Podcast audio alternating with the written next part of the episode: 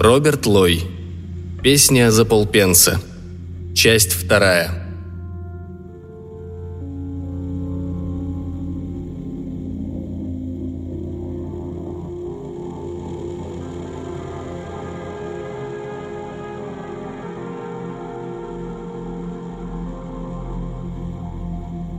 Уже было два часа пополудни, и я подумывал добить день, нырнув попить виски у матушки Гусыни.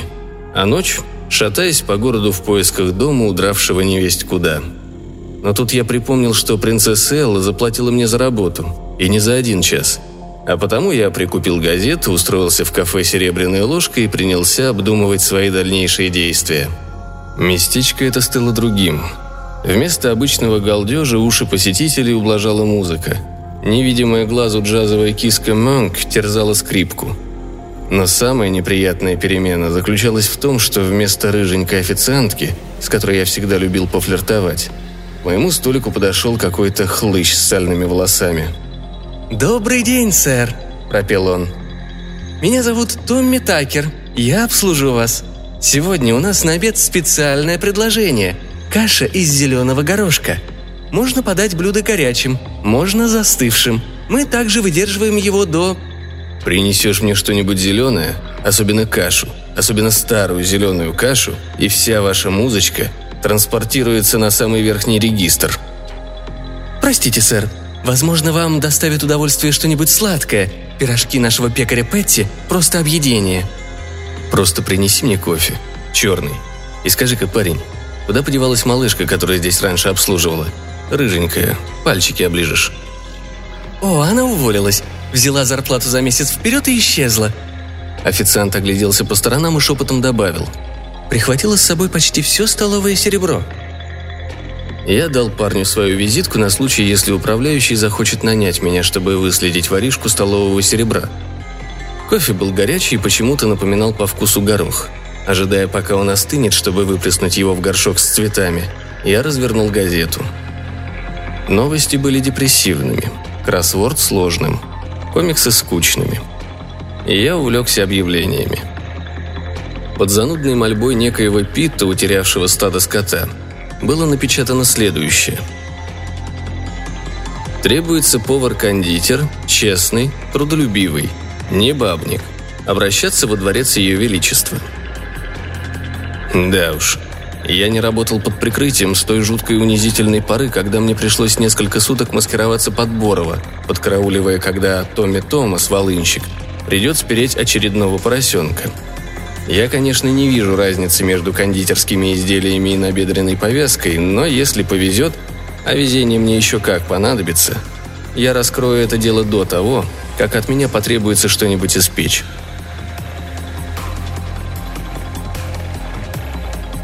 Устроиться работать во дворец оказалось гораздо легче, чем мне представлялось. Мне не пришлось проходить какие-либо тесты и заполнять всякие там анкеты. Я просто перемахнул через ров, постучал в заднюю дверь замка и представился. «Привет, меня зовут Джек Бигуди. Я...» «Входи, входи», — сказала пожилая леди, открывшая дверь. Она ухватила меня за рукав и втянула в кухню. «Джек Бигуди, говоришь? Я думала, ты тощий», как твоя женушка, все такая же толстуха?» «У меня нет». Но она уже всучила мне фартук и высокий белый колпак и потащила дальше знакомить с моим наставником, дружелюбным гнилозубым парнем по имени Саймон. «Саймон!» — сказала она, хлопая дверцами шкафов. «Я же говорила тебе заполнить полки. Шкафы стоят пустые». «Виноват, миссис Зейч. Как только появится свободная минутка, я все сделаю», Судя по голосу, Саймон устал как собака. «Я тебя нигде не видел, а?» – спросил он после того, как леди Босс покинула кухню. «Больно мне твое лицо знакомо». У меня не было настроения убеждать его в том, что я никакой не фрик по имени Джек из бюро расследований, так что я пропустил его вопрос мимо ушей и поинтересовался, как часто на королевской кухне пекут турноверы. «Ты что? Мы никогда не делаем турноверы», Чарминг их не переваривает. Я удовлетворил свое любопытство. Узнал, что королевское семейство испытывает трудности с персоналом, так как всех подряд обвиняют в отравленных пирогах. И теперь они набирали штат на кухню принудительно. Саймона заловили, когда он не смог рассчитаться с бродячим торговцем за съеденные пирожки. Забавно получается, что эти его испорченные сладким зубы и привели его на королевскую кухню. «Если ты можешь отличить черных дроздов от ежевики, у тебя все получится. Это нетрудно. Даже я различаю, хоть я и не такой умный», — сказал Саймон. «Но если ты перепутаешь и сунешь в пирог дрозда, полетят головы. Я не преувеличиваю, головы реально полетят. Да ты не волнуйся. Сейчас мы не будем делать ежевичные пироги, продолжал Саймон. Мы начнем с тортинок. Знаешь, как делать тортинки? Я задергался, понимая, что эта задача мне не по силам. Но Саймон меня успокоил. Просто повторяй все за мной. А принц Чарминг сюда когда-нибудь спускается? – спросил я в надежде, что если мне удастся как мужик с мужиком перекинуться с принцем парой слов, он поймет, кто пытается его отравить. «Принц? В кухню? Ты шутишь?» – переспросил Саймон. «Он слишком занят. Гольф, поло и... Ну, ты знаешь, каково им, принцам». Оказалось, что тортинки – это маленькие пирожки без верхней корочки – я должен был месить и раскатывать тесто, а Саймон лепил из него маленькие корзинки и выстраивал их рядами для дальнейшего заполнения чем-то вроде яблок Гренни Смит. Но по мне, так это вполне могли быть потроха черных дроздов.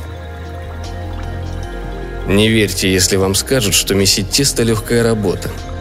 Только я собрался спросить Саймона, не пора ли нам прерваться на стаканчик бурбона – как какой-то придурок дунул у меня за спиной то ли в трубу, то ли в горн, то ли еще в какой-то жуткий духовой инструмент.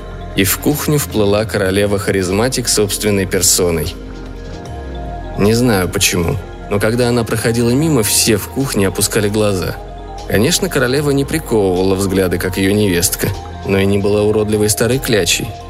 Таким образом, во всей кухне только у пятнистой безухой кошки, которая играла с тремя пойманными ею слепыми мышками, да у меня – Хватило мужества пялиться на королеву. «Я прибыла проинспектировать приготовление тортинок», – царственно профыркала она. «Она всегда проверяет вашу работу?» – спросил я Саймона, но тот онемел и замер по стойке смирно. Кажется, он кивнул, но я не уверен. И снова я последовал примеру Саймона. Вытянулся в струнку и скосил глаза. Королеву интересовали не только тортинки – Генерал-харизматик прошлась перед нашей немигающей, заляпанной жиром шеренгой и скрылась у нас за спиной. Казалось, мы не двигались целую вечность. У меня начало покалывать ноги, и я пожалел, что не могу чирикнуть по птичьи, чему почти научился в детстве. «Где тортинки?» – пронзительно скрипнула королева. Ее паш кивком вывел нас из глубокого паралича, и мы повернулись в ту сторону, где были расположены тортинки. Однако их там не оказалось. Такие дела. Тут мои коллеги ожили по-настоящему. В поисках тортинок или способа смыться из дворца мы заглядывали повсюду. И в шкафы, и в кладовые, и в трубы. «Он сделал это!» – заорала королева. «Я видела! Держите вора!» Я повернулся и одарил стоящего рядом коллегу взглядом а «Как же низко ты пал, жалкий прохвост!» Это был блеф. Жалкая попытка сблефовать, если уж на то пошло. Я знал – Королева указывает на меня. Дошло это и до гвардейцев. Они схватили меня и заломили руки за спину. Королева гаркнула кому-то, чтобы позвали принца. Капитан гвардейцев гаркнул кому-то, чтобы привели королевского палача. Я же горько пожалел, что в то утро не нажал на кнопку «Дремать» на своем будильнике лишнюю сотню раз. И еще о том, что не выбил из принцессы Эллы побольше денег. Если бы я знал, что дело кончится тем, что мне снимут голову, я бы снял с нее в два раза больше кухню влетел какой-то суетливый лакей с принцем, с младшим принцем, Эллюрингом. Судя по тому, как подгибались коленки у этого прихвостня, я понял, он догадывается, что привел не того принца. «Где Чарминг?» – рявкнула королева на своего халуя. «Я позвала его в точности, как вы сказали, ваше величество», захлебываясь слюной, пробормотал лакей. «Но принц сейчас в счетной комнате пересчитывает свои фуфайки. Он сказал, что не желает, чтобы его беспокоили». «Ленивый бездельник», мне следовало бы...» Она обратила свое королевское внимание на меня. «Ты обвиняешься в хищении тортинок. Наказание – смертная казнь. Казнен будешь ты и несколько твоих коллег. Будешь оправдываться. Виновен или как?» «Ваше Величество», – сказал я. Должен признаться, я действительно украл тортинку. Однажды. У моей лучшей подружки Фил. Это было очень давно, и как только я узнал, что это за девушка, я сразу вернул ей тортинку. Воровство сладостей не относится к числу моих пороков. «Ха! Ты украл тортинки, и я уверенно собирался отравить принца Чарминга. Всем повернуться к дверям. Вы должны приветствовать принца, когда он появится. Я намерена проверить эти пироги с ежевикой». Вцепившись в меня, гвардейцы развернули меня от пирогов, которых я еще даже не видел. И в этот момент я решил стать социалистом, или коммунистом, или буддистом. В общем, кем угодно, лишь бы избавиться от этого королевского ерма на моей шее. Я знал, принц Чарминг не придет. Знала это и королева. Я знал, что не воровал никаких тортинок и не подкладывал никаких птичьих останков в пироги. Знала это и королева Харизматик. И еще я знал, почему она заставляла нас стоять лицом к двери. Послышался тихий скрип. Это одна из слепых мышек сбежала от своей пятнистой мучительницы и забралась в старинные часы из американского ореха. Ничего особенного, но это могло послужить отвлекающим моментом. «Гляньте-ка туда!» – крикнул я. «Это принц Чарминг. Он у вас за спиной». Все развернулись кругом, но увидели не Чарминга, а королеву Харизматик. Она не просто проверяла пироги, она их начиняла. Потребовалось пара секунд, чтобы до нее дошло, что ее младший сын и весь персонал кухни видели, как она достает из своей сумочки большую дохлую черную птицу и запихивает ее в пирог. К чести королевы она не стала переходить в атаку. «Я?» – сказала она. «Я никогда не клала в пирог столько, чтобы причинить ему вред. Я просто хотела, чтобы он понял, быть монархом – серьезная работа. Он все играет и не собирается взрослеть. А я устала. Я хочу отойти от дел». Никто не знал, что делать дальше. Формально это не противозаконно, когда короли нарушают закон. И вот когда уже стало казаться, что все мы проведем остаток жизни, играя в эту игру «Кто тут будет тупее?», королева взяла командование на себя. «Отпустите его!» – приказала она гвардейцам, заломившим мне руки. «Остаешься с головой, но без работы. Ты уволен». Королева вздохнула и сказала, повернувшись к гвардейцам, сопровождавшим ее на кухню. «Ну, идем. Возвращаемся в тронный зал.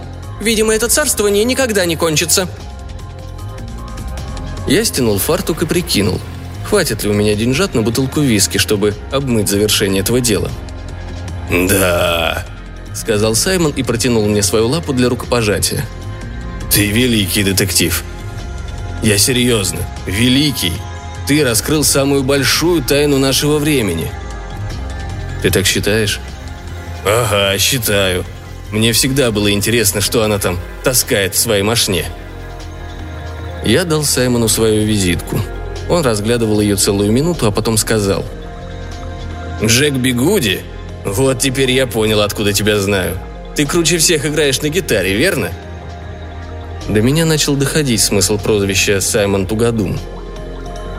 «Извини», — сказал я. «Понятия не имею, о чем ты говоришь».